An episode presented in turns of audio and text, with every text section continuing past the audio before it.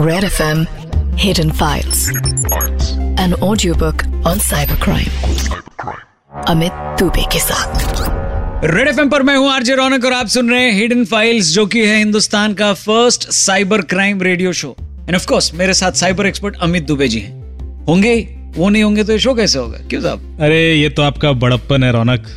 वरना शो पर असली रौनक तो आप ही लगाते हैं। क्या बात एक दूसरे की तारीफ़ में अपन एक घंटा ऐसे ही बिता सकते हैं। पब्लिक को इसमें भी मज़ा आता है। खैर पहले ना आपसे मिलने से पहले अमित जी मेरे को साइबर का सी भी नहीं पता था। लेकिन आप दोस्तों में रॉब झाड़ने के लिए मेरे पास इतनी सारी साइबर टिप्स होती हैं कि मैं आपको बता नहीं सकता। वो सारी टिप्स आप ही ने मुझे दी तो उनके लिए तो मैं एक्साइटेड हूँ लेकिन उससे ज़्यादा एक्साइटमेंट मेरे अंदर है आज की स्टोरी के बारे में जानने की रौनक आज की स्टोरी है साइबर ग्रूम और ये अपने आप में बड़ी अनोखी सी स्टोरी है। साइबर ग्रूम सॉरी ग्रूम मतलब इंटरनेट वाला दूल्हा। मतलब वो जो इंटरनेट पे मैट्रिमोनियल साइट पे मिलता है और शादी हो जाती है वैसा ही कुछ जी आइडियली तो यही होना चाहिए था लेकिन इस साइबर ग्रूम ने शादी तो नहीं करी उल्टा दस लाख रुपए उड़ा लिए। तो शुरू करते हैं आज की कहानी जिसका नाम है साइबर ग्रूम ये करीब तीन साल पुरानी बात है। मैं लैपटॉप पर कुछ काम कर रहा था जब मेरी वाइफ कुमुद ने मुझे याद दिलाते हुए कहा सुनो दस तारीख का ना कोई एंगेजमेंट मत रखना। प्रीति की रिंग सेरेमनी है। मैंने कहा अरे हाँ मैं तो भूल ही गया था। क्या नाम है उस लड़के का? वैसे क्या करता है?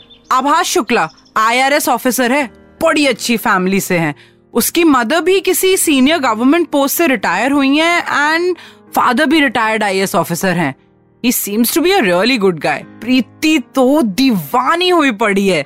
उसकी तारीफें करते नहीं थकती। मैंने मुस्कुराते हुए कहा अरे लड़के अच्छे ही होते हैं। कुमुद ने ताना मारा। हाँ बस मेरी किस्मत खराब थी। इससे पहले कि मैं कुछ कहता कुमुद को कोई फ़ोन आ गया। हेलो? प्रीति? हाँ? क्या हुआ? क्या? अच्छा सुनो लो अमित से बात करो। कुमुद के रिएक्शन से लगा कि कुछ खास बात है। मैंने फ़ोन लेते हुए कहा हाँ प्रीति क्या हुआ? भैया मुझे मुंबई पुलिस से फ़ोन आया है। वो मेरे से कोई प्रतीक सक्सेना के बारे में पूछ रहे थे। मैंने उससे पूछा कौन प्रतीक सक्सेना? क्यों तुम जानती हो उसको? नहीं मैं नहीं जानती। पर एक्चुअली मैंने आभास के कहने पर दस लाख रुपए प्रतीक सक्सेना के अकाउंट में ट्रांसफ़र किए थे। दस लाख रुपए बहुत बड़ी रकम होती है। मैंने प्रीति से पूछा उसने ऐसा क्यों किया? प्रीति ने बताया कि वो और उसका फियांसे आभास घर बुक कर रहे थे मुंबई में। ये दस लाख रुपए उसी का बुकिंग अमाउंट था। मैंने प्रीति से कहा तुम परेशान क्यों होती हो? पुलिस ने ऐसा क्या पूछा? उन्होंने पूछा कि मैंने पैसे क्यों ट्रांसफ़र किए? मैंने बता दिया कि मेरे फ्योन से आभास के कहने पर मैंने घर का बुकिंग अमाउंट दिया है। मैंने बोला इसमें परेशानी की क्या बात है? उसके बाद प्रीति का जो जवाब आया उसने मुझे चौंका दिया था। उन्होंने कहा कि प्रतीक सक्सेना कोई बिल्डर नहीं है और ना ही वो मुंबई से है। प्रीति ने कहा कि इसके बाद उसने आभास को कॉल करने की कोशिश भी की पर उसका फ़ोन नहीं लग रहा है। मैंने कहा कोई नहीं अभी कहीं बिज़ी होगा कॉल आ जाएगा। प्रीति ने बताया कि नॉर्मली ऐसा होता नहीं है। फ़ोन स्विच ऑफ़ आ रहा है। मैंने प्रीति से कहा कि वो क्या चाहती है। मैं चाहती हूँ कि तुम मुंबई पुलिस में अपने कांटेक्ट से पता करो कि माजरा क्या है। मैंने कहा ठीक है फ़ोन जिस नंबर से आया था वो मुझे भेजो जरा। दिए गए नंबर पर फ़ोन करके मैंने जब जानकारी मांगी तो जो खबर मिली वो चौंका देने वाली थी। इंस्पेक्टर ने मुझे बताया कि उसके पास प्रतीक सक्सेना नाम के व्यक्ति के खिलाफ एक महिला ने धोखाधड़ी का केस दर्ज कराया है और प्रतीक सक्सेना ने उससे करीब पचपन लाख रुपए लिए हैं। मुझे तुरंत कुछ गड़बड़ी का आभास हो गया था। मैंने इंस्पेक्टर से कहा, आपके पास प्रतीक सक्सेना का कोई फ़ोटो है क्या? इंस्पेक्टर ने कहा हाँ है। मैंने इंस्पेक्टर से कहा कि अगर वो मुझे व्हाट्सएप पर वो फ़ोटो भेज सकें तो मैं शायद उनकी इस केस में मदद कर सकता हूँ। इंस्पेक्टर ने मुझे प्रतीक सक्सेना की जो फ़ोटो भेजी, जब मैंने वो कुमुद को दिखाई तो उसके होश उड़ गए थे। दरअसल प्रतीक सक्सेना की जो फ़ोटो हमें मिली उसकी शक्ल आभास की शक्ल से हु बहु मिलती थी। मैंने तुरंत आभास की फ़ोटो लेकर गूगल पर सर्च शुरू किया। कुछ ओपन सोर्स एनालिसिस टूल भी यूज़ किए, पर मुझे उससे रिलेटेड कोई जानकारी नहीं मिली। ये काफ़ी अजीब था। आजकल के जमाने में किसी का फेसबुक या लिंक्डइन प्रोफ़ाइल ना हो, ये थोड़ा अनयूजुअल था। कुछ भी और जानकारी प्राप्त करने के लिए प्रीति से बात करना बहुत ज़रूरी था, और वो फ़ोन पर तो नहीं हो सकता था। मैंने कुमुद से कहा, प्रीति को घर बुलाओ। उससे बैठ के आराम से बात करनी होगी। और थोड़ी देर में प्रीति हमारे सामने थी। कुमुद ने जब उसे प्रतीक और आभास के एक होने के बारे में बताया तो उसे बिल्कुल भी विश्वास नहीं था कि आभास उसके साथ धोखा कर सकता है। तो दोस्तों, अभी तक आपने सुना कि मेरी एक फ्रेंड प्रीति अपने फ्यान से आभास शुक्ला के कहने पर एक बिल्डर प्रतीक सक्सेना को घर बुक करने के लिए दस लाख रुपए ट्रांसफ़र करती है। कुछ दिनों बाद उसको मुंबई पुलिस से कॉल आता है और वो प्रीति से पूछते हैं कि उसने पैसे क्यों ट्रांसफ़र किए।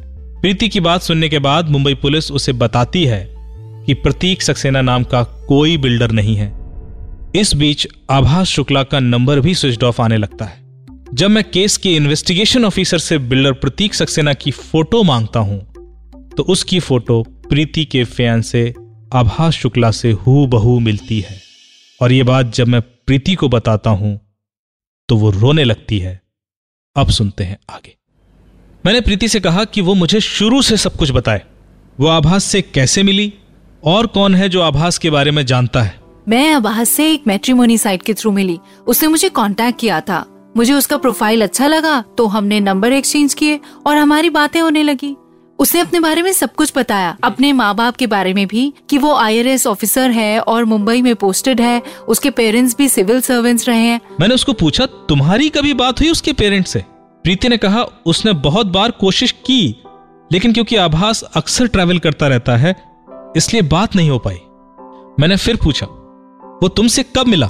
प्रीति ने कहा कि अभी तीन महीने पहले वो दिल्ली आया था। और वो दोनों एक होटल में मिले थे। ही वॉज़ रियली इम्प्रेसिव बहुत ही अच्छा लगा था मुझे।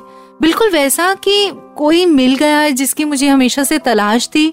आई स्टार्टेड लविंग हिम वो मुझे गिफ्ट भी भेजता था। ऑलमोस्ट हर हफ़्ते। हमारी ऑलमोस्ट हर दिन बात होती थी। हमने आगे के लिए सपने भी देखने शुरू कर दिए थे। उसने मुझे बोला कि वो मुंबई में घर ले रहा है और शादी के बाद हम वहीं रहेंगे। उसने मुझे घर की फ़ोटोज़ तक भेजी थी। घर करीब दो करोड़ का था और डाउन पेमेंट करीब तीस लाख की। उसने कहा कि उसे डाउन पेमेंट के लिए थोड़ी हेल्प चाहिए और ईएमआई वो देता रहेगा। मैंने कहा और फिर तुमने करीब दस लाख उसके अकाउंट में ट्रांसफ़र कर दिए? उसके नहीं उसने मुझे किसी प्रतीक सक्सेना की अकाउंट डिटेल भेजी थी। मेरी पूरी कमाई। और प्रीति फिर सुबकने लगी। मैंने कहा प्रीति प्रतीक सक्सेना ही आभास है। अब तो मान लो और तुम्हें कभी शक नहीं हुआ कि इसका कोई फेसबुक या लिंक्डइन प्रोफ़ाइल भी नहीं है?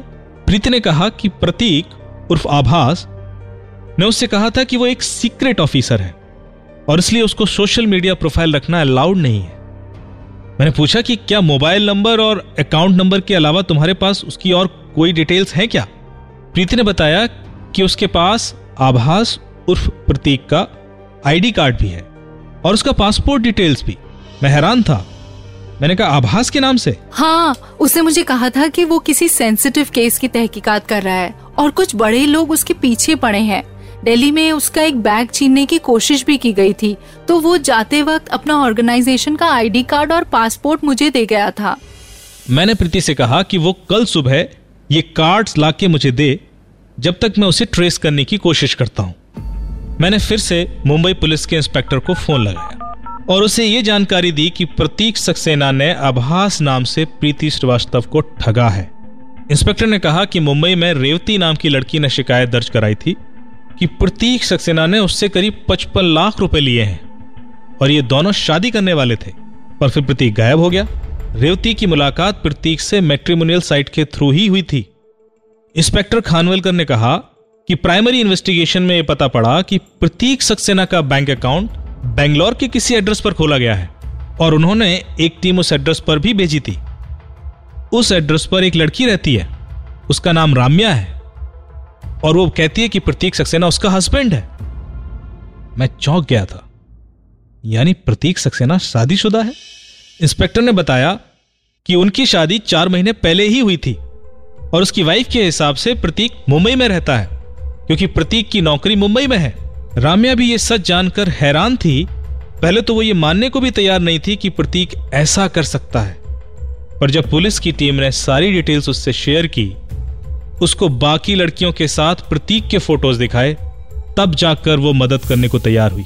Now she may also file a case कहानी की परतें खुल रही थी। अब तक ये तो समझ आ गया था कि प्रतीक सक्सेना ने कई लड़कियों को अपने जाल में फंसाया है, पर इस शख्स की असली पहचान क्या है? ये अभी तक एक राज था। उसके अभी तक हमें चार फ़ोन नंबर्स मिले थे। चारों फेक केवाईसी पर लिए गए थे। मुंबई पुलिस ने मुझसे कहा कि आप हमारी इस आदमी को ट्रेस करने में मदद कीजिए। मैंने कहा कि 91 सीआरपीसी पर एक रिक्वेस्ट डाल दीजिए और मेट्रीमोनियल वेबसाइट्स पर जो भी उसके प्रोफ़ाइल हैं, उनका एक्सेस मांगिए। उससे पता चलेगा कि वो किन किन लड़कियों के संपर्क में था। इन वेबसाइट से ये डिटेल्स भी मांगो कि इसने वेबसाइट्स को पेमेंट्स किस अकाउंट से किया और इसका एक्सेस आईपी एड्रेस क्या था। मैंने ये भी कहा कि इन चारों नंबर्स का कंप्लीट कॉल डेटा रिकॉर्ड्स भी निकाल लीजिए। उसने कभी तो इन नंबर से किसी अपने को फ़ोन लगाया होगा? मुंबई पुलिस इंस्पेक्टर ने मुझसे कहा कि कॉल डेटा रिकॉर्ड्स तो वो एनालिसिस कर रहे हैं। इस बीच अगली सुबह प्रीति आभास का आईडी कार्ड और पासपोर्ट लेके मेरे पास आई। वो देखने में बिल्कुल असली लग रहे थे। मैंने प्रीति से कहा कि इसके आईडी पर इसके ऑफ़िस का एड्रेस भी है। तुमने कभी इसके ऑफ़िस में फ़ोन करके इसके बारे में पता करने की कोशिश नहीं की? प्रीति ने कहा कि उसने ऐसी कोशिश नहीं की क्योंकि इसकी आईडी में एड्रेस दिल्ली का है। मैंने जब central board of direct tax के ऑफ़िस पता किया तो मुझे जानकारी मिली कि वहाँ वाकई एक आभास नाम का लड़का है और वो कहीं बाहर पोस्टेड है। पर वो आभास कोई और ही था। यह तो ज़ाहिर था कि प्रतीक की प्लानिंग बड़ी पक्की थी। उसे पता था कि सीबीडीटी डिपार्टमेंट में एक आईआरएस ऑफिसर आभास नाम से है और उसने इसी बात का फ़ायदा उठा के अपना पूरा गेम प्लान किया। मैं इसी सोच में डूबा था कि इस गायब हुए प्रतीक सक्सेना उर्फ़ आभास को कैसे ढूंढा जाए कि तभी इंस्पेक्टर का फ़ोन आया। उसने कहा, सर, वो कॉल डेटा रिकॉर्ड्स एनालिसिस में हमें करीब पंद्रह लड़कियों के नंबर्स और मिले हैं। जिन्हें प्रतीक ने अलग अलग नामों से ठगा है। मैंने कहा, इंस्पेक्टर साहब, ये लिस्ट और भी बड़ी हो सकती है। एक बार हमें मेट्रीमोनियल वेबसाइट से प्रतीक के अकाउंट्स की डिटेल्स मिल जाए तो सच्चाई और खुलेगी। अगले दिन मेट्रीमोनियल वेबसाइट से प्रतीक और आभास के अकाउंट्स डिटेल्स भी आ गए थे। सारे एनालिसिस से जो बात निकलकर सामने आ रही थी, वो यही थी कि ये व्यक्ति बहुत ही शातिर है और इसने करीब 25-30 लड़कियों को अपना शिकार बनाया है। पर यह गायब कैसे हो सकता है? मैंने इंस्पेक्टर को कहा कि यह प्रतीक सक्सेना अचानक गायब कैसे हुआ? इसको कैसे पता चला कि पुलिस उसके पीछे है? वरना वो प्रीति या किसी को तो फ़ोन करता? इंस्पेक्टर ने कहा, मुझे लगता है सर, ये अचानक गायब नहीं हुआ है। यही इसकी स्ट्रेटजी रहती है। एक बार पैसा मिल जाए तो यह गायब हो जाता है। और हो सकता है कि इस वक्त वो अपने किसी नए शिकार के साथ हो, किसी नए नाम से। मैंने सोचते हुए कहा जिन लड़कियों को इसने धोखा दिया है, मैं उनसे एक बार बात कर सकता हूँ? शायद कोई और क्लू मिल जाए? इंस्पेक्टर ने मुझे वो सारे नंबर्स भेज दिए, और उनसे बात करके जो जानकारी सामने आई, वो ये थी कि प्रतीक सक्सेना करीब तीस इकतीस साल का है। दूसरा ये कि वो इंग्लिश बहुत अच्छी बोलता है। एक बात जो काफ़ी अजीब लगी कि करीब करीब सभी लड़कियों को उसने अपने माँ बाप का नाम प्रतिभा और देवेश ही बताया था। हाँ लेकिन अलग अलग सरनेम के साथ। इन सब जानकारियों के साथ मैंने सारी मेट्रीमोनियल साइट्स पर प्रोफ़ाइल ढूँढने शुरू किए। इस वक्त उसके माँ बाप का नाम इंपोर्टेंट यूनिक की बन गया था और मुझे जल्दी ही कई ऐसे प्रोफ़ाइल मिले जिसमें प्रतीक उर्फ़ आभास की फ़ोटो थी, किन्हीं दूसरे नामों के साथ। इनमें से अधिकतर प्रोफ़ाइल एक्टिव नहीं थे, पर एक प्रोफ़ाइल एक्टिव था। एक दूसरे मेट्रीमोनियल वेबसाइट पर। जो कि शैलेश के नाम से था। उस प्रोफ़ाइल का एक्सेस लेके हमें पता चला कि वो अभी गुजरात की किसी एक लड़की तान्या के कांटेक्ट में है और उसका करंट मोबाइल नंबर भी हमें मिल गया। मोबाइल को सर्वेलेंस पे ले लिया गया और उसकी लोकेशन कोलकाता आ रही थी।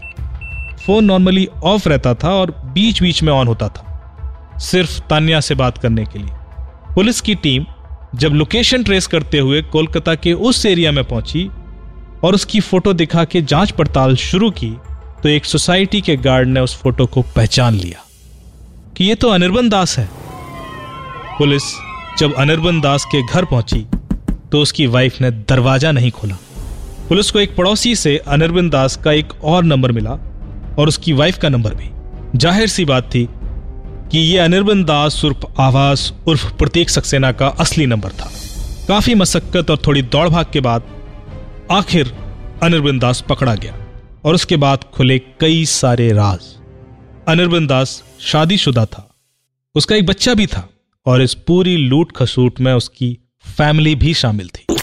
Red F M hidden files an audio book on cyber crime Amit Dubey के साथ। रेड एफएम पर मैं हूँ आरजे रौनक और आप सुन रहे हैं इंडिया का पहला साइबर क्राइम रेडियो शो जिसका नाम है हिडन फाइल्स और ये जो साइबर एक्सपर्ट अमित दुबे जी हैं ना, यार ये ज़बरदस्त केस सॉल्व कर रखे हैं इन्होंने। लेकिन हर बार, हर जगह केस सॉल्व नहीं कर सकते। इसलिए आपको भी खुद सावधान रहने की ज़रूरत है। इसलिए ब्रेक के बाद हम बात करेंगे senior IPS officer and cyber cop of Asia Triveni Singh ji से, ताकि आपको पता चल सके कि अगर कभी आपके साथ या आपके किसी जानकार के साथ कोई केस हो जाए तो पुलिस से मदद कैसे ले सकते हैं। सुनते रहिए रेड एफ़ बजाते रहो।